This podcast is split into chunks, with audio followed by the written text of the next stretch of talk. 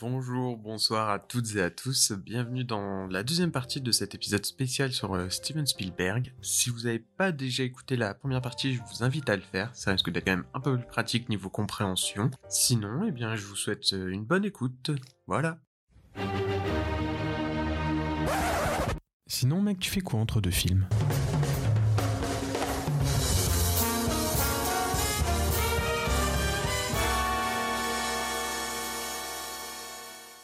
On retourne sur la biographie Ouais. Deux ans plus tard, il continue avec un autre film que j'apprécie beaucoup, Le Terminal. Il y a une description de Spielberg que j'aime bien venant du journal Le Monde qui parle de lui comme un maniaco-dépressif capable de passer en une année d'un sujet comique à un sujet difficile. Et tu m'étonnes puisqu'en 2004 sort Le Terminal et en 2005 il tourne l'adaptation du roman de George Wells, La guerre des mondes, qui a connu un immense succès. Ouais. Un immense succès mérité. Ouais, d'où bah, on en avait on a un tout petit peu évoqué avant, mais. Je n'ai pas revu La guerre des mondes parce que je ne savais qu'on n'allait pas en parler dans le podcast. J'aimerais bien le revoir parce que Ouais. moi je n'en ai pas un souvenir aussi positif que toi. Ouais, non, mais tu, franchement, tu vas le revoir, tu vas te faire avoir. Parce que je comprends que ça ait choqué les Américains qui étaient à peine après le 11 septembre, parce que quand les aliens attaquent, tu fais vraiment genre. Oh putain de merde. Et si C'est le 2000, c'est 2012. euh, et si parmi vous il y en a qui ont déjà vu Scary Movie 3 et qui se souviennent du passage de la guerre des mondes où on voit Michael Jackson kidnapper des enfants. Big up à vous. Je vous aime. Scary Movie, c'est incroyable. Scary Movie c'est incroyable. Bref, Mais attends, mais en plus, dans Scary Movie, le truc avec les aliens qui pissent par le doigt et tout, c'est les aliens de rencontre du troisième type, je pense. Bref. On sait savoir. encore. Revenons au sujet. Peu après la sortie du film, il se lance dans Munich, dont le sujet éminemment polémique donne une vue subjective des opérations d'un membre des services secrets israéliens agissant de manière autonome pour assassiner les commanditaires de la tragique prise d'otage des JO de 1972. Est-ce C'est cela pas, c'est pas autonome, ouais. En fait, en gros, Israël, il se camoufle en disant, ok, il agit tout seul. Mais en Mm. gros, c'est des représailles d'Israël contre la Palestine, quoi. Le film, moi, j'ai j'ai trouvé pas très intéressant, euh, un peu long, répétitif, et puis, euh, ouah, là, on est sur un vrai sujet polémique, quoi. La guerre euh, Israël-Palestine, euh, ouais, moi, c'est pas un film Alors- qui m'a qui m'a beaucoup plu, hein, je t'avoue. Ne maîtrisant trop- absolument pas le Ouais, sujet, conflit, ouais. tu vois, c'est genre, je sais pas trop me porter, Bah, je sais même pas, Je pense sais même pas le regarder parce que si tu connais pas très bien le sujet, je dis pas que je suis un grand expert non plus, hein, si tu connais pas le sujet, en plus, euh, c'est quand même une vision très particulière, euh, tu vois, très. euh, Oui, de toute façon, c'était, je pense, le dernier que je voulais voir euh, de, Ouais, franchement, dans la te liste. pas Et surtout, je pense que beaucoup de gens sont d'accord avec toi parce que, quand même, gros échec commercial avec une perte de 30 millions de dollars. Ouais, ça m'étonne pas. Franchement, bah, même déjà le sujet a dû beaucoup. Voilà, donc ça, ça fait mal. Après cet échec et la fatigue qu'engendrait quand même le tournage coup sur coup de la guerre des mondes et de Munich, Hmm. Spielberg. Spielberg. Spielberg décide de faire une pause et il va profiter de ce moment pour travailler sur Lincoln. Ouais. Qui Donc, sortira bien plus tard. qui sortira qu'en 2012. Petite anecdote d'ailleurs en parlant de Lincoln, le film a fait l'objet d'une projection spéciale à la Maison Blanche en présence de Barack et Michelle Obama. Voilà. Celui-là, on l'a pas encore vu, mais paraît-il, il est... c'est un des plus passionnants ces derniers. Donc je suis très impatient de le voir. Très impatient. Mais il n'y a pas que ça, parce que du coup pendant cette pause, il travaille aussi sur une grande aventure spatiale, scénarisée par Jonathan Nolan. Il abandonna le projet, puis le confia à Christopher Nolan, qui concrétisa celui-ci fin 2014 dans Interstellar. Putain, il a failli réaliser Interstellar Et oui Ouais, ça pareil, heureusement que c'est pas lui qui l'a réalisé. hein. Ah mais tu verras, j'en- Pas un film pour lui. Il y en aura d'autres des petits comme ça. Donc après, en 2007, il produit Transformers, puis produira aussi les suites de Michael Bay. Ouais, il, a, il a produit plein de gens très talentueux, Zemeckis, Joe Dante, machin. Mais il a produit aussi même Michael Bay. On fait pas tous euh, toujours des belles choses. T'as vu combien de films de Michael Bay? Zéro. Voilà, C'est juste un mépris de base. voilà. Regarde ces films Non, non, c'est bon. J'aime bien les premiers Transformers. Ouais, bah on verra. Le dernier, la ambulance, c'était c'était nerveux, c'était pas mal. Ok. Pas fou. c'était nerveux et pas mal. Je suis nerveux. Bref, on peut retourner en... Oui, bien sûr. On peut aller en 2008 maintenant? 2008. Il réalise le quatrième Indiana Jones, Il est bien. qui n'a absolument pas plu au Il est public. bien ce film, vous êtes des fous. Enfin, pas à tous, hein, il semblerait, du coup, euh, qui est Bien quand moi même qui l'ai bien aimé. Je suis seul. le fervent défenseur. Retrouvez-le pour une marche à la Bastille. bon, petit bond dans le futur, encore. Ouais, on fait que des voyages spatio-temporels. Ou que temporels. Parce qu'on bouge pas en fait. 2011 frappe à la porte et c'est un nouveau pas dans la cinématographie de Spielberg puisqu'il se lance pour la première fois dans la 3D avec les aventures de Tintin, le secret De la licorne. A power that could have changed the course of history was lost. Generations have searched for it, Snowy, look at this. but no one has found a clue. Until now. The model ship conceals a clue. I'm warning you. Get out where you still can. These people do not play nice. I will find that ship, with or without your help. Thanks. I'm Tintin, by the way. Haddock. Archibald Haddock. Et bah, c'est pas étonnant que ça suive Indiana Jones 4, parce que les deux films, ils ont un peu un truc commun. C'est juste des films où Spielberg, il, a, il va totalement dans sa partie divertissement. Ses personnages sont les archétypes, et il fait de l'action pure dans les deux films. Et moi, de l'action pure, je trouve qu'il marche très bien. Bah, dans Indiana Jones 4 et dans Tintin. En fait, est-ce que tu sais. Enfin, est-ce que tu connais l'origine du projet Alors, ouais, je vais en parler, je vais en parler après pas mal, je pense. Alors, du coup, Tintin, les aventures de la- le secret de la licorne. Le personnage principal, Tintin, achète une maquette de bateau nommée La Licorne au marché de Bruxelles. Et il va se retrouver embarqué dans une aventure qu'il conduira aux quatre coins du globe, comme dans toutes les aventures de Tintin, pour découvrir le secret de la licorne en lien avec le trésor de Rackham le Rouge. Alors, du coup, moi, je trouve que c'est un de ses meilleurs films. En tout cas, peut-être un des meilleurs de sa partie divertissement. Et je pense que c'est mon préféré, Spielberg. S'il mélange avec l'univers de, de Philip K. Dick ou de Attends, Stanley Kubrick. c'était ton préféré? Ouais, c'est mon préféré, mec. Tu vas voir pourquoi. Si je trouvais un peu bizarre le mélange avec l'univers de Philip K. Dick ou de Kubrick, parce que bah ça marche pas très bien avec son univers à lui, même si ça fait des films pas trop mal, c'est vraiment hyper logique que Spielberg adapte Hergé. Il y a une filiation qui est évidente entre Tintin, par exemple, et Indiana Jones. Spielberg, c'est un réal fluide, comme on l'a dit, qui fait un peu penser à la ligne claire de Tintin. Tintin, c'est ça, c'est l'aventure fluide, avec des personnages archétypaux, des histoires qui vont d'un point A à un point B. Il y a aussi un sens de l'action un peu burlesque qui va vraiment avec Tintin. Notamment, il y a une scène du bateau, moi, qui me termine, où le bateau tangue de, comme ça, à droite, à gauche, à droite, à gauche. Et les persos, ils roulent partout. Et là, c'est vraiment, c'est Spielberg et Hergé à la fois, quoi. C'est vraiment, ils ont un humour commun euh, qui est assez dingue. Pour moi, Spielberg, même s'il y a un peu des contre-exemples, c'est vraiment un cinéaste du divertissement. Je trouve qu'il est même meilleur là-dedans. À part la liste de Schindler, qui est même une exception. Dans le divertissement, c'est le maître, quoi. On l'a appelé d'ailleurs le roi du divertissement. Et euh, dans Tintin, c'est ça ce qui compte. C'est les aventures qu'on vit. Et bah voilà, moi je trouve que c'est- le mélange parfait. En plus, Spielberg, il avait aidé euh, du coup Zemeckis qui a fait Retour vers le futur. Il l'a produit plusieurs fois. Et Zemeckis, il a créé sa trilogie d'animation là que toi t'aimes bien, avec le truc du train là, la trilogie de Zemeckis, Beowulf, le truc du train et un autre troisième film. La légende de Beowulf, Ouais. le Paul Express. Ouais. Et le troisième, bon bref, il a, il a vachement aidé Zemeckis pour produire cette trilogie d'animation en motion capture. Et là, du coup, il reprend cette technique de motion capture où tu as du coup un acteur qui joue et au-dessus on colle de l'image de synthèse. Je trouve que c'était vraiment la, la technologie parfaite pour le film. Il est fait pas un dessin animé pur et pas en live parce que Tintin c'est un univers tellement burlesque en live. T'as déjà vu les résultats de Tintin en live? Ouais, C'est Qatar. hein. c'est catastrophique. Mm. Le film en plus est produit par Peter Jackson, pas étonnant parce que c'est lui qui a démocratisé la motion capture. Donc là il y a quand même un aliment, désastre en plus technologique que je trouve assez dingue. En fait, ce truc intéressant aussi, c'est que aussi. hein. bien sûr, toujours. Ce qui est marrant en plus, c'est que Hergé et Spielberg, ils s'admiraient mutuellement. Et que Spielberg, il avait les droits depuis, euh, depuis un long moment. Ce qui montre d'ailleurs qu'ils ont des vrais euh, mélanges dans leur univers. Et du coup, il avait les droits depuis un moment, il a enfin pu le faire. Et je comprends pas par contre pourquoi il n'y a pas de suite. Parce que l'album de Tintin, euh, Le secret de la licorne, il est en deux parties. Il y a le trésor de Rackham le Rouge. Pourtant, j'ai vu, il a rapporté 300 millions au box-office. Il devait y Donc, avoir je sais trois pas films pourquoi. Je sais pas pourquoi il n'y a pas eu de suite, alors qu'il y avait les, les thunes. Le film est sur Netflix, si vous voulez le redécouvrir. Franchement, revoyez-le.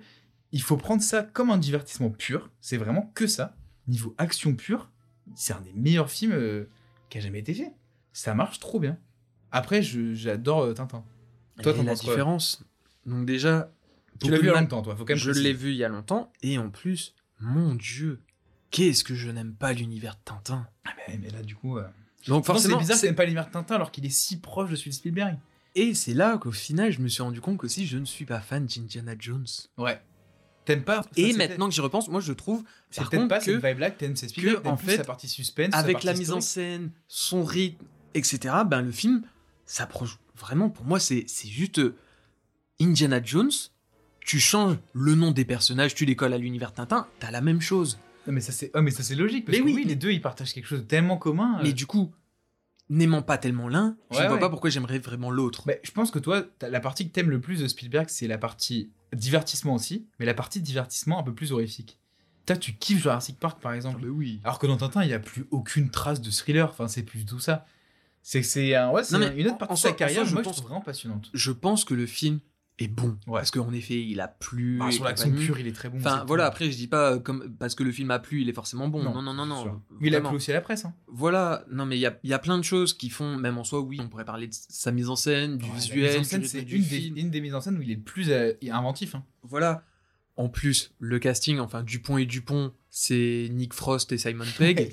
Voilà, il y a, il y a Andy Serkis, il Ouais. y, a, il y a qui d'autre que je me souvienne? Qui- Il y a qui- Daniel qui Craig. Milou? Daniel Craig qui, qui fait euh, Sakaris. Ouais. Et c'est Jamie Bell, du coup, qui fait Tintin. Et par contre, ce qui est vraiment bien avec le choix de Jamie Bell, c'est que Louis, si je te dis qui est Jamie Bell, tu me dis Je sais pas qui c'est. Jimmy Bell, c'est celui qui jouait dans Billy Elliot, en fait. Ah et, et du coup, tu vois, c'est quelqu'un, Ah ouais. c'est quelqu'un, ben, quand t'as sa voix, ben, tu te dis pas, tiens, c'est tel acteur. Non, du coup, le gars, tu ne le connais pas. Mhm. Du coup, tu te dis, ah bah tiens, c'est Tintin. Ouais, il a pas pris. Et du coup- pris- pour Flo Tintin, faut prendre quelqu'un qui est pas marqué. Voilà. Ouais. Tu vas pas du tout essayer de penser à l'acteur qui est derrière tout Non. ça. Et du coup, ça, ça fonctionne super Ouais, bien. fou. Pour revenir à ce que j'ai dit par rapport euh, à, à Indiana Jones, comme quoi finalement ça se ressemblait un peu trop et que peut-être qu'on perdait euh, plus l'esprit quand même qu'on a de base chez Tintin. Mais là, il- on perd pas l'esprit de Tintin dans, dans Tintin. Vraiment pas. Bah, les gens, ils ont cru ça parce que par exemple, il y a un peu plus euh, d'action et tout, mais vraiment, c'est Bah oui. ça l'esprit de Tintin. Bah, c'est vraiment bah, ça. Tintin, c'est. Moi, j'avoue que quand, quand je repense à Tintin et tout, je pense plus à des trucs un peu cheap. Bah oui, mais relis les albums. Tintin, c'est ça. C'est un- une aventure qui va de, de pays en pays. Ah oui, euh, non, mais ça, je, ça, je dis pas. euh, où, où le héros il s'en sort partout, où, où il est très effacé. euh, À l'inverse, t'as t'as des personnages très drôles autour. Non, mec, l'esprit de Tintin, il est vraiment respecté. Vraiment. Il y Va avait- savoir. C'était le réalisateur pour réaliser Tintin, de toute façon. Vraiment. Cela moi, étant dit, je moi, je n'apprécie pas plus que ça Ouais, pour des raisons qui sont juste personnelles. Ouais. Voilà, donc si vous êtes si vous êtes pas fan de Tintin, il y a des chances que vous ne kiffiez pas. Il y a des chances que vous kiffiez parce que du coup, c'est quand même remis un peu au goût du jour avec plus si- d'action et compagnie. Si vous détestez Tintin, ça va pas le faire, mais si juste vous êtes neutre avec cet univers-là, vous pouvez quand même kiffer, je trouve. Bon, maintenant on va essayer de faire vite car beaucoup de choses se sont passées entre Tintin et le prochain film dont on va parler. Ouais. Mais en gros, en 2011, toujours, on bouge pas, il coproduit Super 8 avec J.J. Abrams. Un film un peu à l'ambiance années 80 style E.T. quand même. Et puis très personnel. Il se consacre ensuite à la réalisation du fameux Lincoln, adapté de Team of Rivals, The Political Genius of Abraham Lincoln de Doris Kearns Goodwin, qui est un film du coup qui va remporter deux Oscars. Ouais, ouais, il a l'air très très bien. Ensuite, il se lance dans l'adaptation du roman de SF Robopocalypse, Ouais. mais le film est retardé pour une durée indéterminée car le scénario n'est pas prêt et le coût de prod est trop élevé. Finalement, tu l'as déjà Ouais, vu ce film? sorti, Voilà, il ne verra jamais le jour. Il décide d'adapter un autre roman, American Sniper, The Autobiography of the Most Lethal Sniper in US Military History, de Chris Kyle, avec Bradley Cooper, Mhm. qui devait tenir le rôle principal de ce film, intitulé American Sniper. Finalement, en août 2013, Steven Spielberg se retire du projet et la réalisation est reprise par Clint Clint Eastwood. Et c'est marrant parce qu'il est fasciné par les armes, Spielberg.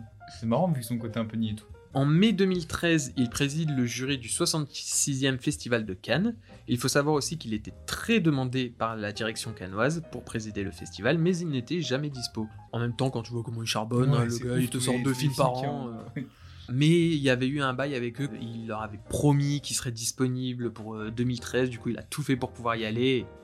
Et c'était une année en plus où il y avait du beau monde à Cannes. Euh, Ah j'ai plus, j'ai plus la liste là en tête, mais, mais ouais, on avait du, du beau monde dans le jury.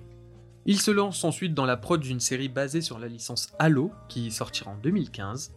La même année, il replonge dans l'univers cinématographique avec Le Pont des Espions, puis Ouais. Le Bon Gros Géant. On a failli en parler du Pont des Espions. On a failli, mais on ne l'a pas fait. Hmm. Puis Le Bon Gros Géant qui ne trouve pas son public. Non, c'est sûr. En 2018, il sort le très bon Pentagon Papers, un grand film sur la liberté de la presse, que j'ai adoré. Mais, Ah, tu l'as déjà vu toi? Mais oui, Je l'ai pas encore vu moi. incroyable. Ouais, parti, il est très très intéressant et là il y a, il, Il y a un vrai, une vraie prise de position de Spielberg, ce qu'il a jamais fait dans sa carrière. et tout. Ah ouais, est et puis, intéressant. puis Meryl Streep dedans, elle m'a elle donné des frissons. Des frissons, pardon. Non, c'était vraiment très très bien. Il enchaîne avec un tout autre genre, donc Ready Player One, adapté de Player One d'Ernest Klein, qui rassemble plus de 2 millions de spectateurs dans les salles françaises, ce qui Ouais. est C'est pas... pas mal pour un blockbuster. Voilà, franchement c'est c'est plutôt pas mal. Je Tu regardais si j'avais encore enlevé Non, j'ai enlevé l'affiche. Moi j'aime, j'ai vraiment bien aimé un Ready Player Ouais, One parce que j'ai moi, trouvé peu- vraiment en fait, juste euh, très vite comme ça, surtout ce que j'ai bien aimé, c'est que Spielberg, il n'y a pas du tout cet esprit boomer dedans. Non, non, Et- et, les gens qui l'attaquent là-dessus, je comprends pas. C'est pas un film. Et, et quand je dis esprit boomer, je ne parle pas dans, dans ce que le film raconte, c'est même dans sa réelle et tout. Après, il y en a qui ont critiqué, c'est vrai que ce qu'il a choisi par exemple comme référence pop culturelle, mais après il était limité. Il avait pas les droits de tout. Bah oui. Non, moi je, moi, je trouve franchement, euh, Moi, c'est juste que je trouvais je le. vois King Kong, le- j'ai la, la moto d'Akira, j'ai la voiture de retour vers le futur. En soi, juste ces trois éléments, déjà, je les trouve cool. Je trouvais juste que le, le film était un peu classique, tu vois. Oui, bah après, euh, ouais, moi, il a un cheminement ça, très, très classique. C'est vraiment, là, c'est vraiment l'accès grand public, quoi. Ouais, je veux vraiment ouais. plaire à tout le monde. Ouais, ouais, carrément. Je veux faire plaisir aussi bien au daron 40 ans qui va accompagner Ouais. son gosse que le gosse, Overwatch, justement. euh, euh, ouais. Voilà, donc oui, c'est c'est plus compliqué, en effet, comme on a dit, hein, si on veut plaire à tout le monde, des fois on plaît à personne. Et donc 2020, enfin, vous sentez qu'on est bientôt à la fin, Hmm. nouveau défi pour Steven qui décide de mettre en scène une nouvelle adaptation d'une des comédies musicales les plus connues de tous les temps. West Side Story. Tonight, the world is full of light. This is my first time in New York City. I want to be happy here. I want to make a life, a home.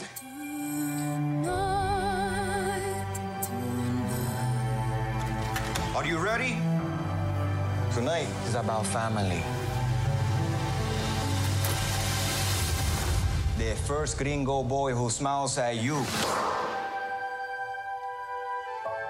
I never seen you before. You're not Puerto Rican. Is that okay? Do you want to start World War III? Le coup de foudre frappe le jeune Tony lorsqu'il aperçoit Maria lors d'un bal en 1957 à New York. Leur romance naissante alimente la guerre entre les Jets et les Sharks, deux gangs rivaux qui se disputent le contrôle des rues. Comme tu l'as un peu dit, il se met à la comédie musicale à putain de 75 ans. il avait déjà fait un tout petit passage de comédie musicale que j'avais évoqué dans Indiana Jones 2, mais c'est fou de se mettre, ce genre de défi à cet âge-là. Alors il est très bien entouré, hein. Mais quand même, c'est vraiment un touche-à-tout, quoi, Spielberg. Et je pense qu'il y en a assez peu qui ont, qui ont autant de cordes à leur arc, quoi. Il a fait tous les genres. C'est quand même ça, je trouve assez fou. Et ça, c'est quand même un truc qu'on pourra dire dans notre conclusion sur lui, quoi. Ce qui est intéressant dans les dernières années de Spielberg, c'est que lui qui a commencé avec la bande de Nouvelle Hollywood qui se construisait en opposition au cinéma classique, on sent en fait qu'il y revient. Avec des films comme West Side Story ou Lincoln, vraiment il veut rendre hommage à un, enfin, tu vois, un type de cinéma, un cinéma classique des années 50, quoi.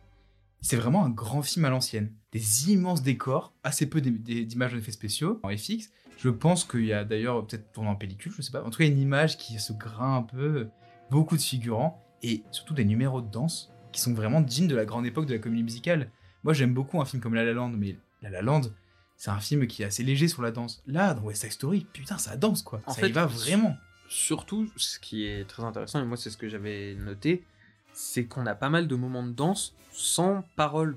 Mm. Donc on a... Ouais, vraiment, ça se concentre Voilà, il y, a- y y une instru en fond. mais des vrais acteurs qui savent danser. Tu vois, et c'est Ah pas oui. en mode. euh, Ah non, c'est sûr que ça va pas te faire trois pas de claquettes euh, de gauche à droite et puis après de faire un beau sourire caméra. Non. Non, c'est vraiment Ah non, concentré là, sur ça. Ouais. Il a gardé beaucoup du film original, mais ce qu'il y apporte, c'est que bah, les caméras maintenant sont beaucoup plus légères, beaucoup plus mobiles.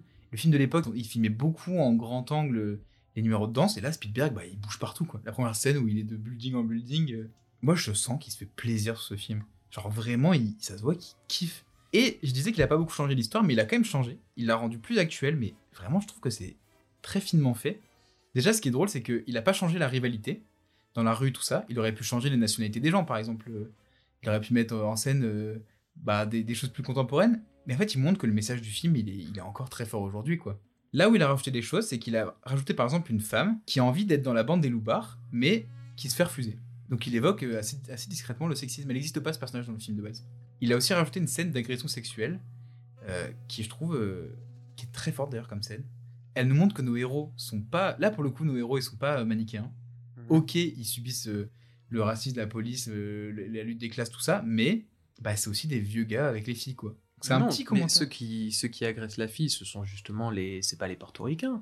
Bah, on s'en fiche. Enfin, pas les cas, latinos. Non, mais mais pas, tout cas- non, mais c'est pas ceux qui subissent euh, vraiment. euh, C'est les petits blancs comme ça qui. Non, mais c'est les petits blancs euh, Oui, très qui- pauvres. Oui, tu vois, le ça, film, je suis d'accord. Il met un peu mais les tu vois, non, mais c'est parce que t'as dit même- ils subissent le racisme. Oui, c'est mais vrai. eux, non. Non, pas forcément le racisme, mais ils subissent plutôt, la, plutôt, le, bah, plutôt le classisme, quoi. Le fait Mm. d'être des classes, euh, enfin, des, des, des prolos, quoi, dans un quartier.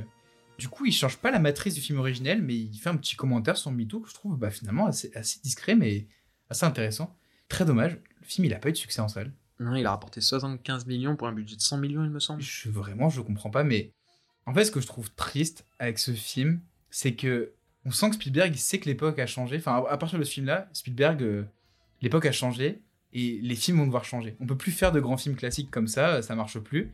Ça s'inscrit un peu dans un mouvement qui a démarré avec euh, Tarantino, avec What's Upon Time in Hollywood, des films de grands cinéastes qui parlent de leur amour du cinéma, qui refont des remakes de vieux films, qui, qui font des films sur l'époque où, ils étaient petits, des choses comme ça. Moi, ça, en fait, c'est un film qui me rend assez triste, parce que c'est des films qui sont tournés vers le passé. Et finalement, cette réflexion, je la continuerai avec Fablesman. La façon de consommer le cinéma, elle va changer. Et bah, les films classiques comme West Side Story, dans un monde qui se détourne de ce classicisme et qui, surtout aux États-Unis, qui s'intéresse plus à l'histoire du cinéma, bah, ça marche plus. Donc il va falloir euh, créer autre chose. Et ça fait peur quand même. Je sais pas ce que t'en penses. Ben moi, West Side Story, ce film euh, comédie musicale euh, inspiré grandement de la tragédie Roméo et Juliette, Ouais. ouais, franchement, j'étais j'étais pas chaud chaud. Après, je me suis dit quand même, lance-toi, Ouais. vois ce que ça donne, vraiment laissé le choix. une petite claque.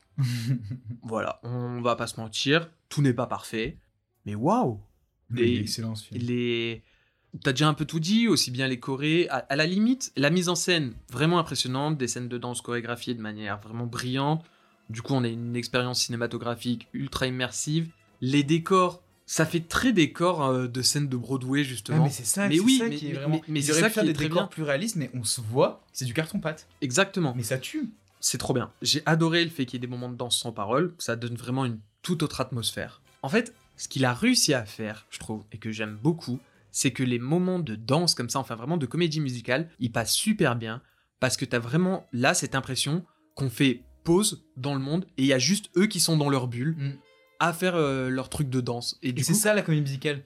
Quand tu regardes Chantons sous la pluie, le scénario il s'arrête et Singing in the rain. Et Voilà. ça la comédie musicale. et, c'est ça, et c'est ça maintenant que les gens ont beaucoup plus de mal, tu vois, les gens Bah qui ouais. arrêtent pas de dire J'arrive pas à regarder une comédie musicale parce que ça ne passe pas, ça ne passe pas, j'arrive pas à croire en l'univers, à rentrer dans l'univers, à, à ce que ce soit crédible, alors que là, si... Mais c'est pas le but en fait. Non D'être crédible, c'est ça le truc. C'est un peu comme du théâtre. Hmm. C'est pas de faire du réalisme en fait. Non, mais quand je te dis crédible, voilà, c'est pas, c'est pas forcément être réaliste, mais c'est, mais c'est avoir un univers auquel on croit. Mais tu vois, c'est la crédibilité de La l'univers. suspension quand même. d'incrédulité d'une comédie musicale, elle est différente d'un film euh, normal en fait. Il faut être prêt à suspendre plus son incrédulité. Oui, oui, Il ça faut c'est accepter les règles en fait. Ça c'est sûr. Mais du coup, il y a ça que j'ai vraiment adoré. Sinon, un petit point quand même euh, que j'ai un peu moins apprécié, enfin pas que j'ai moins apprécié, que j'ai trouvé dommage, c'est le manque d'approfondissement dans, en soi, moi je trouve, dans les thèmes centraux de l'histoire. Notamment la violence et la discrimination raciale, qui sont encore très, je dirais pas pertinents aujourd'hui, mais très... pertinents aujourd'hui. Si, oui. Non, je voulais plutôt dire d'actualité, mais... Ouais. Mais du coup, voilà, je trouve que eux, ils sont vraiment juste très légèrement survolés, mais- alors qu'on sent qu'ils ont un fort impact pour euh, les personnages euh, latinos. Oui, mais en fait, le truc, c'est que pour moi, ça aussi, c'est induit par le fait que c'est un film classique et une comédie musicale. C'est que c'est pas un film social en fait. Enfin, Non, et du sûr. coup, euh, tu vois ce que je veux dire? Mais quand même, c'est plus les faits qui vont nous marquer sur ça. On va voir que la police est violente avec eux. Puis la, la fin tragique, elle nous fait comprendre ces choses-là. oui. Mais du coup, tu vois, dans une comédie musicale, là, ce- si tu voulais approfondir, il aurait peut-être eu- fallu plus de dialogue. Mais en fait, une comédie musicale, elle passe pas par le dialogue. Ouais, non, mais je- danse, je- enfin. tu vois, j'aurais pas demandé grand chose, ne serait-ce que des passages éparpillés qui font un total de 5 minutes peut-être. Ouais, je sais pas, moi, ça me. Ouais, je peux Enfin, comprendre, mais. Il y a ça que j'ai trouvé dommage. Sinon, par contre, il y a un truc que j'ai trouvé très bien et je me suis dit, en fait, heureusement. Parce que je n'ai pas vu le film original, je voulais le voir, mais Mhm. j'ai pas eu le temps de le voir. Mais j'ai appris que dans la version originale, en fait, ils avaient utilisé des, des comédiens euh, non latino-américains pour incarner les personnages hispaniques. Ouais. Ils avaient été, en fait, à l'époque, ils avaient été grimés pour, faire, pour ressembler à des latinos. Ah, c'est l'ancienne. hein. Ouais, Mhm. c'était voilà, c'était à l'ancienne. Et là, mais heureusement qu'il ait utilisé par contre des acteurs latinos en Mais plus sûr. sont qui sont top. Le casting, le casting est vraiment très très bon Et parce que sans superstar. il a plutôt choisi des gens qui, des bons danseurs, des gens qui Mm. correspondaient au rôle que des superstars. Peut-être aussi ça qui a fait que le film a marché. Bah justement, encore une fois, Spielberg, pourquoi est-ce que... Bon, si, euh, maintenant, la plupart sont des têtes d'affiche, mais à la base, ce, n'était pas d'aussi grosses têtes d'affiche. C'est c'est les films Non. de Spielberg, généralement, qui en ont fait connaître euh, ouais, plus d'un. carrément. Du coup, Bah, euh, dans Jurassic Park, il n'y a pas beaucoup de têtes d'affiche. C'est pas les têtes d'affiche, les acteurs bah non. Aucun. Euh, bon, peut-être Goldblum, quand même, à l'époque, déjà. Ouais, je mais sais bon, il a plus un petit- Ah oui, non, peut-être que Gold- la mouche... Non, la mouche, c'est avant. La mouche, avant. Ouais, mais bon, c'était une tête d'affiche, c'était pas non plus. tu vois. Oui, non, mais du coup, ça, en fait, j'ai tout dit. Ok. C'est c'est très bien, on est pris par surprise quand même. Il y a des trucs auxquels je me disais Ah, tu vas le faire Tu vas le faire Mm. Et il le fait pas, ou alors il fait des choses auxquelles je ne m'attendais pas forcément. Mais ouais, très sympa. Vraiment pas mon préféré. Non, moi non plus. Voilà. Mais, mais pour un premier dans ce style, en tout cas, c'est un peu plus compliqué étant donné que il- c'est la seconde adaptation déjà qu'il y a euh, de West Side Story. Ouais. Donc en soi, au bout d'un moment, tu vois, est-ce que tu dirais dedans que tu retrouves du Spielberg vraiment? Ouais, je trouve que. Mais parce qu'encore une fois, Spielberg, on, a- on en a parlé l'autre jour, il, il adapte beaucoup de choses. Il Ah bah, écrit très peu de scénarios mm. originaux. Et du coup, il choisit toujours les histoires qui correspondent. Et là, il y a plein de grands thèmes de Spielberg, je trouve, tu vois. Sur, euh, bah, encore une fois, sur l'enfance. euh, Alors là, c'est apparemment. Si, il y a quand même des trucs assez familiaux aussi, sur la difficulté euh, d'être en couple. C'est Bah, sûr après- pas le Spielberg regarde. le plus Spielberg. Après, tu peux voir. parce Et puis il bon, parle et sa aussi, caméra il aussi. parle aussi pas mal d'amitié dans ses films, mais même là, tu peux voir les gangs comme des familles. Hein. Ouais. Des Ouais, a- ouais, on- au, au sein desquelles il y a des choses qui éclatent. euh, des... C'est pas le Spielberg le plus fort Spielberg, mais en tout cas, je comprends pourquoi il a choisi ce, ce film-là, quoi. Ouais. Et puis ça va avec la Et réflexion que je te dis de, surtout- de refaire du cinéma classique où on ressent vraiment ça depuis quelques films. Surtout, le film passe très vite. Ouais, mais c'est ça, fluidité, comme d'habitude. Scénario parfaitement construit, fluidité. euh. Donc on retrouve quand même Spielberg, mais c'est sûr que c'est pas le. C'est pas comme Tintin ou euh, la de Ouais. Schindler qui sont des espèces d'acmé. euh. Du coup, Side Story, c'est pas une comédie musicale similaire à ce que vous avez pu voir récemment, genre euh, La La Land ou Non. Mamma Mia. Non, parce que c'est une comédie musicale à l'ancienne. Voilà, vraiment, il y, a, y a de ça, et du coup, ben, un univers vraiment crédible avec les personnages qui sont mis dans leur bulle, et en plus, ça passe vraiment bien étant donné que ce sont des ados, quoi, enfin, non, des grands ados. Vraiment, euh, on s'approche. encore, ouais, c'était le thème de l'enfance, mais en tout cas, même, on sait pas quel âge ils ont, mais. C'est ça. Et il y a deux chansons. Il y a deux chansons, moi, que j'ai beaucoup aimé. C'est celle euh, dans le commissariat. Ouais, elle est trop drôle, celle-là. Celle-là, j'ai beaucoup Parce aimé. que la danse, c'est trop cool. Et ensuite, la chanson sur le prénom Maria. Mm. L'une des, des premières que j'ai trouvé vraiment très niaise. Ouais. C'est- Ah, très mais là- il le très... Comme Oui, oui. il a le droit là d'être Mais- parce que. Mais je sais pas, je trouvais que. Mais même là, dans, dans cette chanson, autant il se passe pas grand chose visuellement, autant les paroles et tout, pour une fois, je me suis dit, tiens, une comédie musicale où c'est niais et tout, mais c'est pas bête. Parce qu'après, tu vois, j'ai genre repensé un- à Annette, et là, je me suis dit, Annette, euh, les chansons, Ouais, c'était un peu bête. suis- Ouais, moi, Annette, je suis, je suis revenu sur ce que je disais, mec. Je trouve que c'est un film incroyable. Mm, ouais, mm. Ouais. Ouais. Bon, bah, du coup, entre les deux, il y a, il y a un film entre les deux d'ailleurs? Entre les deux, est-ce qu'il y a un film? Non. Bah, du coup, Tout ce qu'on a euh, appris, en fait, c'était pendant la prod du film que Pendant Spielberg, la prod de quel film pendant la prod de West Side Story, Ok. que Spielberg ne réaliserait pas Indiana Jones 5, Non. mais que ce serait James Mangold à la Ça tête du projet, euh, un sacré drame. hein. même si Spielberg reste son producteur. Ouais, ça sent quand même. J'ai envie d'y croire, hein, mais ça sent le drame. hein. Ça sent vraiment. Je sais très pas, tu fort sais, un de plus ou un de moins de mauvais, ça se verra pas. T'as pas vu le 4, putain. J'ai vu que le suis sûr 1, que tu vas bien j'ai vu que le 1 en plus. Ensuite arrive du coup son dernier projet, sorti il y a maintenant quelques semaines. Vous sentez, on arrive à la fin, on commence à être assez fatigué. assez fatigué là. euh, Et comme on vous l'a dit au début de, de l'épisode, c'est son projet le plus personnel, qui est quasi autobiographique. Je vous parle évidemment de... The Fablesman. Fablemans. C'est dur à dire. Vous pourrez nous dire si vous dites Fablesman ou Fablemans. Bah, est-ce que vous le dites bien mais ou est-ce que vous le dites mal?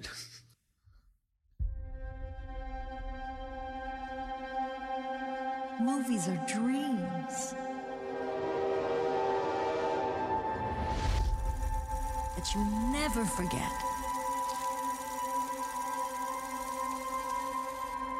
Sammy?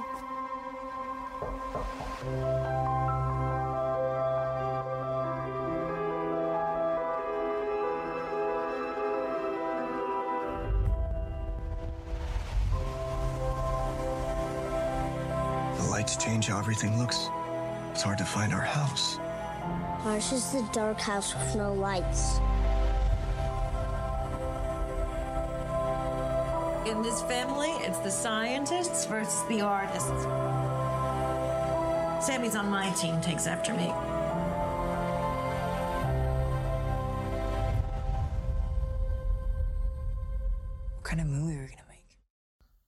The Fablemans est le dernier film coécrit, chose qu'il faut préciser parce qu'il n'avait pas fait depuis AI, réalisé et produit par Steven Spielberg, qui raconte l'histoire d'une famille américaine juive des années 50 et 60, mais surtout de Sammy qui va découvrir l'univers incroyable du cinéma. Que dire, que dire, que dire? Bah ouais, moi, moi, justement, je... il est tellement vaste, je savais même pas trop comment on pouvait parler du film. Mais je pense qu'il est vraiment très important dans la carrière de Spielberg parce que rétrospectivement, il éclaire euh, énormément de choses Mhm. et il est vraiment important pour l'histoire du cinéma. Je vous parlais de ce mouvement des cinéastes qui font des films sur euh, leur passé, Tarantino Upon a Time, euh, Armageddon Time de James Gray, Apollo 17 000 Linklater, plein de films comme ça. Et là, moi, je trouve que c'est l'apothéose de ce mouvement. Donc, mouvement commencé par Tarantino, qui fait pour moi le deuxième meilleur, et Spielberg le conclut avec clairement le meilleur de ce genre. Le film, il est simple dans la réalisation, mais Il est basique. mais, mais on retrouve vraiment la, la fluidité de Spielberg. Il nous raconte des histoires très terre à terre pour une fois, mais, mais moi je leur voulais encore 8 heures en fait. Et en même temps, il Totalement. est tellement riche ce film. En fait, je, je trouve qu'on comprend enfin pourquoi euh, la famille, l'enfance, la famille dysfonctionnelle c'est- sont aussi importantes pour lui. Alors c'est un peu nier de dire de, de raconter euh, rétrospectivement ça. Enfin, je sais pas, de dire que toute, tout son œuvre vient de- d'un divorce, choses comme ça, tu vois, ça peut être critiqué. On peut dire que l'art c'est autre chose, mais en tout cas, Spielberg, il a décidé de raconter comme ça sa carrière de cinéaste. C'est particulier quand même comme choix. Et c'est dans celui-là vraiment qu'il aborde ces sujets qui lui tiennent le plus à cœur, parce que là on va retrouver la famille et l'enfance. Ouais. Euh, on va avoir aussi bah, la, cu- la, co- pardon, la communauté juive. Ouais. On va avoir l'Amérique des années 50-60, la créativité artistique. Donc là, on est vraiment sur. euh, Ouais, les grands thèmes de Spielberg. voilà, là les grands thèmes de, de Spielberg. Il a dit Vous voulez savoir ce qu'est mon cinéma? Regardez ce film. Vous voulez savoir pourquoi j'aime le cinéma, pourquoi je fais du cinéma? Regardez ce film. Vous voulez aimer le cinéma Regardez ce Mais- film. Tu vois, c'est intéressant la façon dont il l'a fait parce que Tarantino, pour raconter son, son amour du cinéma, Mhm. il fait un truc qui se passe à Hollywood et un film bourré de références, et des milliers de références. Mhm. Spielberg, il fait pas du tout ça. C'est hyper discret. Il y a que deux références de films vraiment évoquées. Le film de Cecil B. 2000, euh, sous le plus grand chapiteau du monde, et Mhm. L'homme qui tue à Liberty Valence de John Ford. En fait, c'est du coup, moi, je trouve que ça laisse beaucoup de place pour nous. Genre, on peut projeter nos propres films préférés. Chacun peut se rappeler en fait quel film l'ont fait aimer le cinéma. Alors, quand tu regardes le film de Tarantino, t'es mis dans un tunnel de ses références à lui. C'est marrant qu'il enfin, qu'il fasse ça, Spielberg. J'ai trouvé ça étonnant en fait. Je pensais qu'il y aurait beaucoup plus de références. Et puis, il y a eu une- encore une autre dimension qui nous a touché, enfin, moi en tout cas, qui m'a touché plus personnellement dans ce film, c'est vraiment voir tous ces moments en fait euh, de réalisation euh, quand t'es quand ado à faire tes courts métrages il et a compagnie. assumé ce truc-là. ouais. Voilà. Et là, moi, je nous ai revus nous Mm. il y a quelques années maintenant quand on Quand faisait c'est ce genre de et choses. ouais. Et franchement, je me suis dit, mais oui, là, tu mets vraiment le doigt dessus parce que c'est exactement cette énergie-là qu'on a, cette motivation, ces moments durs, compliqués, de désaccord. Mm. Enfin, vraiment, tout est amené et, et ça, j'ai j'ai vraiment kiffé. Bah, surtout qu'en fait, on voit l'amour du cinéma de Spielberg. C'est pas un artiste, je trouve, qu'on voit dans le film. Elle vient pas du fait qu'il admire des grands écrivains, des grands musiques. Spielberg, c'est pas un artiste, c'est un bricoleur. Et là, on s'en rend vraiment compte. Spielberg, c'est un bricoleur. D'ailleurs, ce qu'il nous montre dans le film, ses grandes trouvailles, c'est percer la pellicule pour faire des bruits, pour faire des impacts de balles sur le film à la fin. Et certains peuvent critiquer ça. Je pense que c'est pour ça que Spielberg il a mis du temps à être reconnu. C'est que on aime les artistes, euh, nous les Français, on aime les grands artistes. Ah bah Spielberg, oui. c'est pas un grand artiste. C'est le, plus, le meilleur bricoleur d'Hollywood. C'est le meilleur tes mots, quand même. raconteur. C'est un grand Non, mais c'est pas un artiste dans le sens. euh, Oui, non, mais je vois ce que tu veux dire. C'est pas l'artiste, c'est pas Godard qui va te parler en peignant un tableau, tu vois. C'est pas ça, Spielberg. D'ailleurs, c'est marrant qu'on ait parlé de Cameron juste avant, parce que c'est un peu le. Il a un peu ce côté-là, je trouve, euh, Cameron aussi. Oui, mais en même temps, c'est aussi cet effet. euh, C'est le blockbuster qui fait Et ça. bah ouais, c'est le blockbuster. Et c'est là où tu veux. Bien sûr qu'ils ont créé le blockbuster, Cameron et Spielberg, ils peuvent pas créer autre chose. Ils allaient pas créer le renouveau. Et c'est pas eux qui allaient créer le nouvel Hollywood, c'est pas possible, c'est pas ça. Ah non, ça c'est sûr. Mais le film, vraiment, mis à part tout ça, si on revient sur des trucs plus terre à terre, Ouais. voilà, on, on est vraiment. euh, parce que là, on parle de Spielberg et tout, mais dans ce film-là, il y a aussi le casting. Ouais. Tu veux dire le casting maintenant, ouais, carrément. Ouais, le, le casting, vraiment, euh, les personnages, je les trouve vraiment tous bien développés. Même si le personnage de son. De, joué par Seth Rogen. Il a euh, vraiment développé, mais c'est logique, je trouve, dans l'histoire. C'est c'est logique, mais Ouais. du coup, Seth Rogen, il est tellement bon dans ce Ah ouais, personnage change totalement que je rôle. voulais trop en voir plus. avec Ouais, lui. Même si Michelle Williams, elle est géniale, même si. Paul Dano, Même si moi je l'aime pas dans Batman, c'est le génie absolu. Trop bon, Paul Dano, mais il est trop bon dans ce film, il m'a tellement touché. il est incroyable. Mais, mais en même temps, je trouve que. Il manque un petit truc. Ah ouais, non, mais j'arriverai pas à mettre le doigt dessus. Je ne sais pas si c'est dans sa performance ou si c'est dans son temps de présence à l'écran ou quoi. Ah, m'a Mais- fasciné, moi, Paul Dano. Mais je trouve que j'ai un petit truc. Mais justement, je pense que j'en voulais peut-être plus encore de lui. J'ai l'impression Bah, que je voulais que le film dure juste plus Ah, mais longtemps. justement, Paul Dano, c'est un personnage effacé parce que Michelle Williams, c'est une, une femme artiste euh, extravagante et tout, et lui, justement, il est Totalement, pas extravagant. et, le film, il part de c'est- ça. C'est le petit geek en soit le mari. Bah ouais. euh. Et Paul Dano, enfin, moi, il y a une scène, beaucoup ont, relevé ça, mais quand il est dans l'appartement, on voit la tête de Paul Dano, le mur gris derrière, l'ombre projetée, le visage qu'il a et tout, moi, il m'a, il m'a dévasté, Paul Dano, quoi. M'a vraiment touché. Bah, quand on voit vraiment, euh, pour une fois, avoir une émotion. euh, Mm. C'est un qui cache beaucoup ses émotions, mais, mais justement, ce qui est fort, c'est que ces personnages, ils sont pareils. Je trouve qu'il y a la même pudeur que pour euh, les références. En fait, vu que les, à la fois les personnages sont très bien développés, et en même temps, tous les deux, on s'est projeté dans ces personnages, alors que nos parents, ils se ressemblent pas du tout. Enfin, le film, il laisse beaucoup de place à la projection personnelle, à tous les niveaux, en fait. Et même l'acteur principal, il est quand même très discret pour qu'on puisse, je trouve, aussi s'y mettre. Enfin, Mais, c'est mais, très- mais ça, et ça, et ça c'est vraiment dans la direction artistique. Spielberg, ce qu'il veut, c'est que tout le monde puisse se reconnaître dans ses films. Encore une fois, enfin, Ouais. on a, bon, au bout de deux ans, on a peut-être un peu cette impression de se répéter. Mais oui, mais, logique, c'est mais ces, ces films, voilà, ça doit être pas tous une attraction, pas tous forcément un grand moment de divertissement ou quoi, mais que chacun ait un petit truc qui fasse qu'il puisse rentrer vraiment dans l'univers, peu importe de quoi le film parle et tout. À partir du moment où il va pouvoir rentrer dedans, voilà, c'est Bah, son seul et unique but. Ouais. Enfin, pas son seul et unique but. En tout cas, le divertissement est toujours là. Même quand il fait de la biographie, de l'autobiographie, le divertissement, c'est la base du film quand même. C'est fou d'avoir un film aussi divertissant sur des choses aussi euh, banales, tu vois. Enfin, pas banales du tout, mais.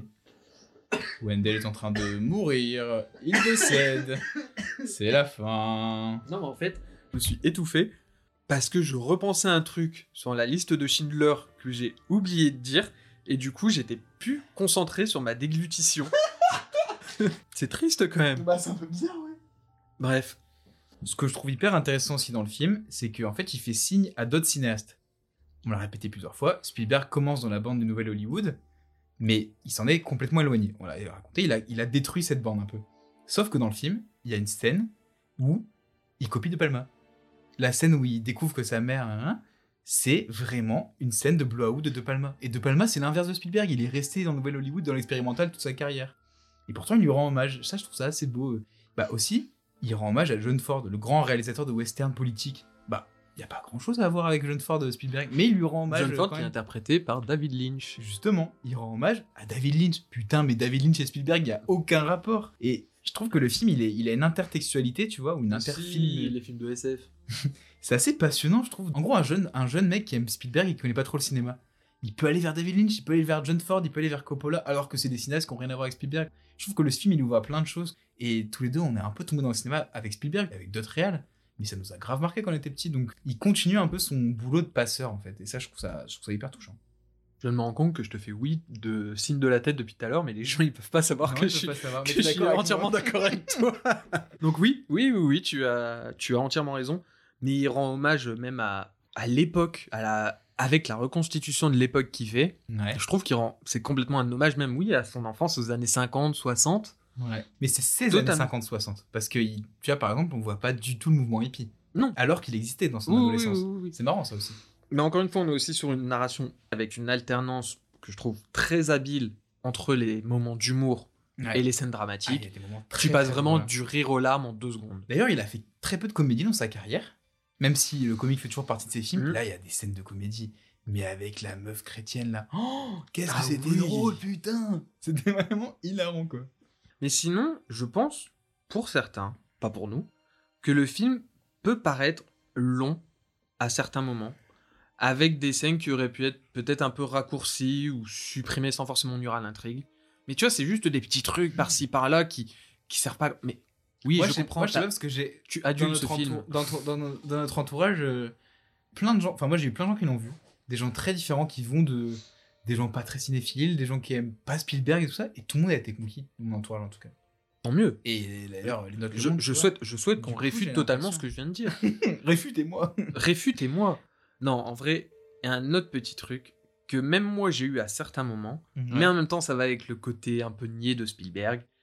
C'est qu'il y a certaines scènes qui sont un peu clichés ou trop prévisibles, notamment celles qui impliquent euh, un peu des tensions familiales ou des réconciliations émotionnelles. Ouais. Là, on est un peu trop dans le Spielbergien. Spielbergien. Faut que j'arrête d'inventer des mots. Ouais, ouais. Mais c'est très léger, voilà. C'est juste histoire qu'on fasse pas que glorifier cet homme. Bah, pas cet homme en entier. Moi, j'ai. Non, non. Il y a plein de films qui sont Oui, plus faibles. hein, genre- genre. Tintin. Et plein de films plus faibles. Et puis, euh, comme on l'a dit, il y a, il a des limites, enfin, son cinéma, mais il y a des choses qu'il sait faire quand même. Et il sait bien les faire. Non, mais vraiment, ce qui est très très fort, pour creuser un peu plus, hein, on parlait de la famille et de l'enfance, donc en effet, on suit la vie d'une famille juive américaine des années 50-60, en explorant les relations complexes entre les membres de la famille, leurs conflits et leur amour inconditionnel. Ouais. C'est vrai que cette famille, c'est, un- on a quand même envie de tous les prendre à un moment et de faire un gros câlin avec Ah, c'est vraiment le gros câlin. C'est Tu ouf. sens que la famille, c'est vraiment important pour Spielberg et tu comprends pourquoi ça l'a détruit, Divorce. Voilà. La communauté juive, parce qu'en effet, elle explore les traditions, Mm. les valeurs et les croyances de la communauté juive Les américaine. traditions, il a jamais trop fait. Hein. Non, non, non, non, non. Il a fait deux films vraiment liés à ça. mais pas- Ainsi que les défis qu'elle a rencontrés dans les années 50-60, comme l'antisémitisme et la discrimination. Et là-dessus, elle rejoint un peu Armageddon Time, qui est dans ce courant justement des films rétrospectifs. hein. Totalement. Disais aussi donc euh, l'Amérique des années 50-60, Ouais.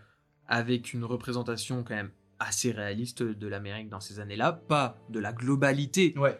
Comme Ouais, tu- de l'âme, parce que c'est vu par le, le Mais regard on de cette même- famille bourgeoise juive. euh, Voilà, américaine. du coup on a juste un peu ses modes de vie, sa musique, ses valeurs, ses conflits sociaux, enfin vraiment, Ouais. vraiment il a mis le B à bas de, de l'univers. Ouais, quoi. mais le contexte est assez dé- est défini, alors que dans d'autres films, justement, il avait une période un peu avant où il définissait beaucoup moins les contextes. Notamment avec vrai. Et James. Là, il a redéfini bien le contexte historique, en tout cas. Et ce que je trouve qui est quand même le nerf névralgique du film, la créativité artistique. Ouais. Enfin, même si, non. En soi, j'arriverais pas à dire c'est ça ou la famille. Ouais, c'est un peu les deux. Bah, en tout cas, il, Ouais. les, lit, il les lit beaucoup. Ce Ouais. qui peut aussi déranger certaines personnes, parce que, justement, parce que dans. en soi, pour lui, ça marche comme ça. En fait, on va suivre du coup son... le parcours de ce jeune euh, cinéaste qui Ouais. fait plus qu'énormément écho à Spielberg. hein. Et il y y a tout ça, il y a son parcours qui doit faire aussi bien face à l'opposition un peu de son père à certains moments Ouais, c'est pour ça que le père est ambigu. et de sa communauté pour poursuivre même sa passion en fait, Ouais. qui finit par trouver sa voie dans, dans l'industrie finalement, Mm. puisqu'on sait euh, ce Ouais, qu'il est mais- devenu maintenant. Je trouve que le film, comparé à Babylone, par exemple, qui était un peu aussi sur les mêmes sujets, là où il est pas, il c'est pas un film prétentieux du tout, c'est qu'il s'arrête au moment où la carrière va débuter. Et en fait, et on nous montre pas un génie. hein. En fait, On ça s'arrête ça, s'arrête- un peu astucieux. ça s'arrête là où j'ai commencé tout à l'heure en disant Bah ouais. là il va signer un contrat de 7 ans à Universal. Mais complètement. Et du coup, ça... mais même un peu avant, parce que il a pas encore signé son contrat non plus. Non, Ouais, non, c'est- ça, mais tu vois, vois. ça- ça- c'est à cette période-là, Mais c'est du vraiment coup, là je qu'il trouve commence ça- à, traîner dans les studios et tout. Du coup, je trouve pas qu'il se présente. Certains ont critiqué, comme François Bégodeau, qui est un critique que j'adore, mais a critiqué le côté un peu, l'aspect un peu prophétique de Spielberg dans le film. Moi, je trouve pas qu'il se montre comme un prophète. Oh bah regarde Bohemian Rhapsody, hein, tu verras. il se montre, il montre un peu plutôt qu'il est un... En vrai, qu'est-ce que c'est? Un gamin astucieux. C'est pas beaucoup plus, hein, dans le film. Non, parce que réalise pas je des trouve, et moi, c'était vraiment qui ce que je me disais, c'est ça que j'aimais bien quand je suis sorti du film, je me suis dit en fait Spielberg, ce qui me montre, c'est pas vraiment moralisateur, un peu. Forcément, on est toujours un peu moralisateur, mais là c'est vraiment pour lui c'est la vie t'en chie, mais ça vaut le coup. C'est- pour être la morale de tous ces films, quasiment. Voilà, voilà, c'est ça. C'est ça que j'aime beaucoup euh, chez Spielberg. En vrai, Fablesman, du coup, c'est un film qui aborde des thèmes universels comme la famille, l'amitié, la créativité, les défis de l'adolescence, tout en explorant les spécificités de la communauté juive des années 50-60. Pour Ouais. moi, ce film, c'est ça. Et c'est vraiment une réussite. Bah. Et allez le voir, parce que le film, malheureusement, En France, marche un peu mieux, mais il a bidé aux États-Unis. Il a bidé rien gagné aux. Oscars, parce que les Oscars récompensent que les, les films qui me réussissent. Moi, je suis content des résultats des Ouais, mais mec, il aurait pu gagner des Oui, pour la diversité, je suis d'accord, mais, réalisateur, quand même. mais je suis quand même content. En vrai, moi, je pense que ça va être mon top 1 de l'année, déjà. Comme l'année dernière, en premier film, je, Licorice Pizza, je savais que ça allait être le top 1. Bon, c'était le top 2 finalement, mais voilà. J'ai juste des tout petites choses en vrac. La photo est magnifique. Oui. Le film est filmé en pellicule, ce qui est quand Oui. même le béaba quand tu fais un hommage au cinéma. Mhm. Surtout qu'on a eu après, juste après, qui est sorti le dernier film, euh, merde, comment il s'appelle, de mec qui a fait Skyfall. Sans filtre. Non. Bah, le film sur le cinéma qui est sorti une semaine après. Empire of Light, qui lui, pour le coup, fait le même hommage à la pellicule, mais en euh, 4K. Bon, un peu ridicule, je trouve. Ouais, la pellicule à juste- 4K, ça va. Il y a 3 pixels de différence. C'est sûrement la dernière compo de John Williams. Certains l'ont un peu critiqué, qui a quand même été compagnon de route quasiment sur tous les films de Spielberg. Moi, je l'ai réécouté, euh, je la trouve très belle. Elle marche très Alors, bien. dans euh, le film, elle est très il y a- sobre, il y a- mais- voilà, peut-être trop sobre. Parce que maintenant Ouais, que j'y mais- repense, je m'en souviens plus. Ah, mais réécoute-la. Oui, très je, sobre, je pense mais- par contre qu'elle est très sympa à réécouter comme ça à côté. Mais Elle là, par pas beaucoup, film, euh, voilà, c'est pas. Et le film a des images très très marquantes comme celle du train, et c'est drôle parce que cette scène du train, on l'a retrouvée dans plein de films de Spielberg, dont le fameux Super 8 de J.J. Abrams, où en fait, euh, qui était produit par Spielberg, où Spielberg avait dit Je veux cette scène de train. Franchement, moi, c'est un film, dès qu'il sort en Blu-ray, je me le rachète, je le revois. Euh, vraiment, faut que je le revoie ce film. D'ailleurs, la scène du train, il y a un autre film où il fait référence aussi à un train comme ça, c'est dans la liste Schindler. Ouais. Et un train qui revient. Bah, du coup, le fait que le film mar- marche pas, ça montre quand même que bah, il y a une époque de cinéma qui est en train de se tourner. Mais je suis heureux en fait que Spielberg il ait eu le temps de le faire ce film Testament. Putain, s'il avait pas pu le faire, ou s'il avait fait son Netflix comme Scorsese, j'aurais été vraiment triste quoi.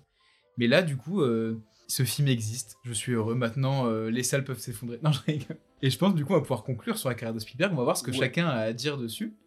Je te laisse commencer. Tu me laisses commencer Ouais. Ma conclusion est un peu longue. hein. Je Vas-y, tiens à te le comme ça, moi j'aurai une petite conclusion après.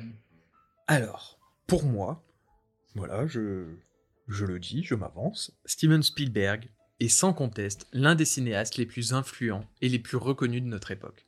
Depuis ses débuts dans les années 70, il a créé un style cinématographique qui lui est propre, caractérisé par une grande maîtrise technique, une narration fluide et immersive, et une approche émotionnelle qui parle directement au public. Ouais. T'es d'accord avec moi jusque-là? 100%. Merci. Il a une attention minutieuse aux détails, il utilise des techniques de caméra sophistiquées, des plans séquences élaborés, des effets spéciaux impressionnants et des compositions visuelles soignées pour créer des images frappantes qui restent gravées dans la mémoire du public.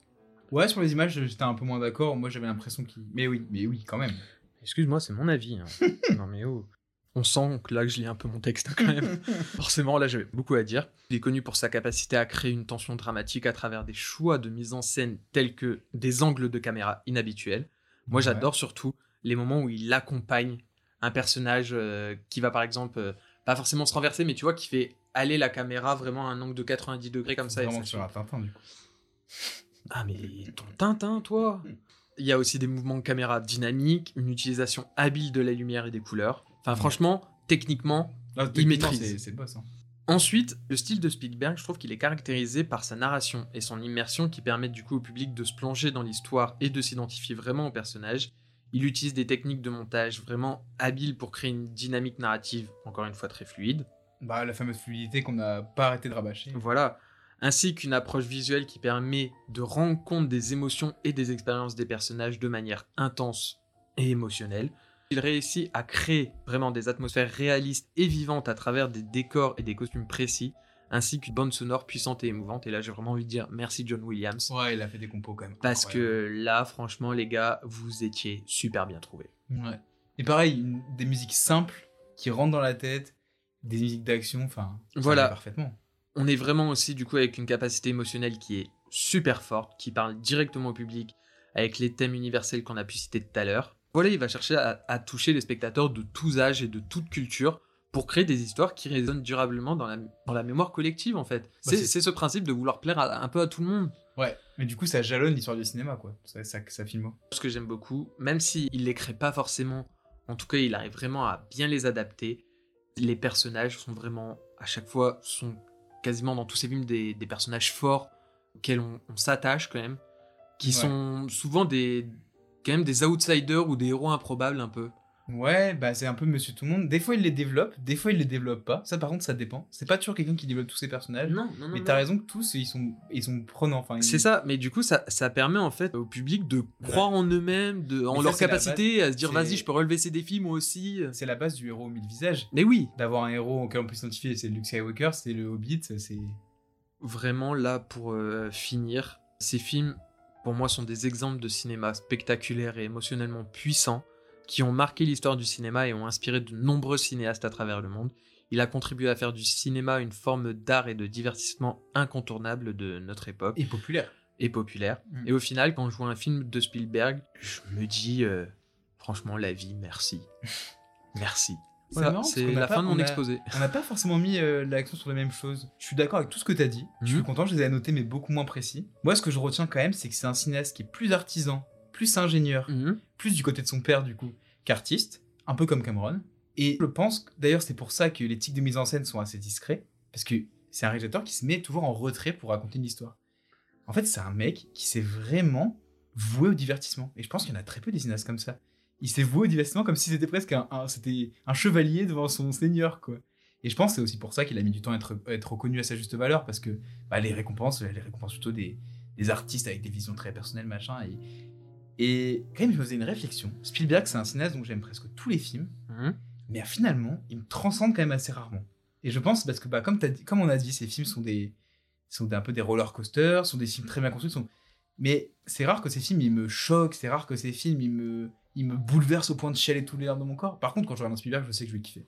Je sais qu'il y a Ouais, enfin, que ce, soit, que ce soit une émotion quand même légèrement positive ou légèrement Ouais. négative, tu vois, quand même. elle va pas me détruire, mais, mais ouais, je, tu vois, tu me Oui, mais c'est ce que je t'ai dit, tu vois, l'effet de rentrer dans des chaussons, tu vois, quand tu Ouais. rentres dans tes chaussons, t'es confort et tout, mais t'as pas un orgasme non plus. C'est ça le cinéma de Spielberg pour moi, à part quelques euh, quelques sommets un peu. D'ailleurs, mon film En même temps, préféré quand t'as fait plus de Spielberg, 30 films. euh, Et mon film préféré de Spielberg, euh, quand je dis que c'était Tintin, euh, finalement, il me, il me fait pas pleurer, il me touche pas et machin. Juste, je suis en mode, oh putain, tu te sens trop bien quand tu le vois. astucieux. Et je me dis, ouais, je suis trop bien. Après, tu vois, voilà. bon, la liste Schindler, il me fait quand même un peu chier. Ouais, mais Ace Schindler, il est, on l'a bien mis en avant. Jurassic il Park. Est différent. Et Jurassic Park, il me fait, il fait quand même un peu Ah, bader. c'est un putain de miracle, Jurassic Park. oui, non mais on est d'accord. Non, moi surtout, c'est que moi ce que j'adore, Spielberg, je trouve qu'il raconte super bien les choses. Ouais, il a- c'est ce que je dis, il se met derrière ses histoires, il est là pour raconter. Et par contre, voilà, ça on a voulu quand même aussi bien mettre l'accent là-dessus.